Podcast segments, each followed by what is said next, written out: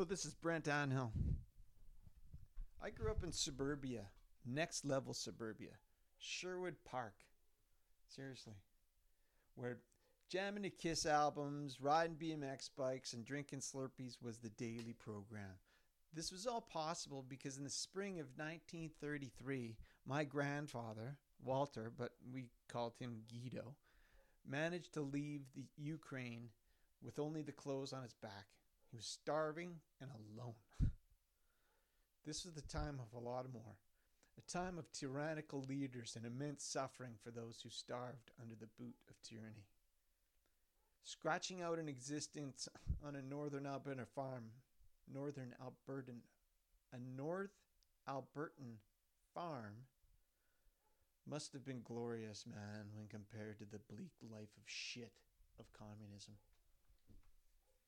freedom or die. The people of Russia are my brothers and sisters. They're not Putin.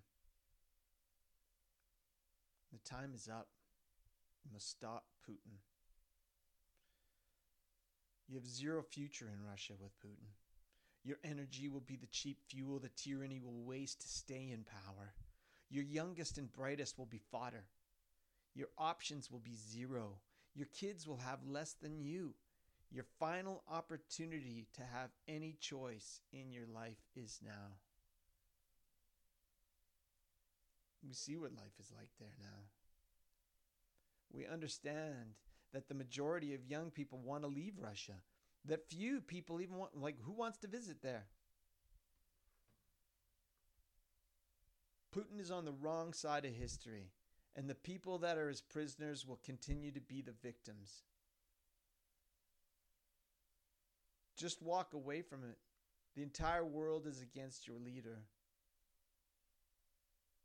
You don't need to be a prisoner.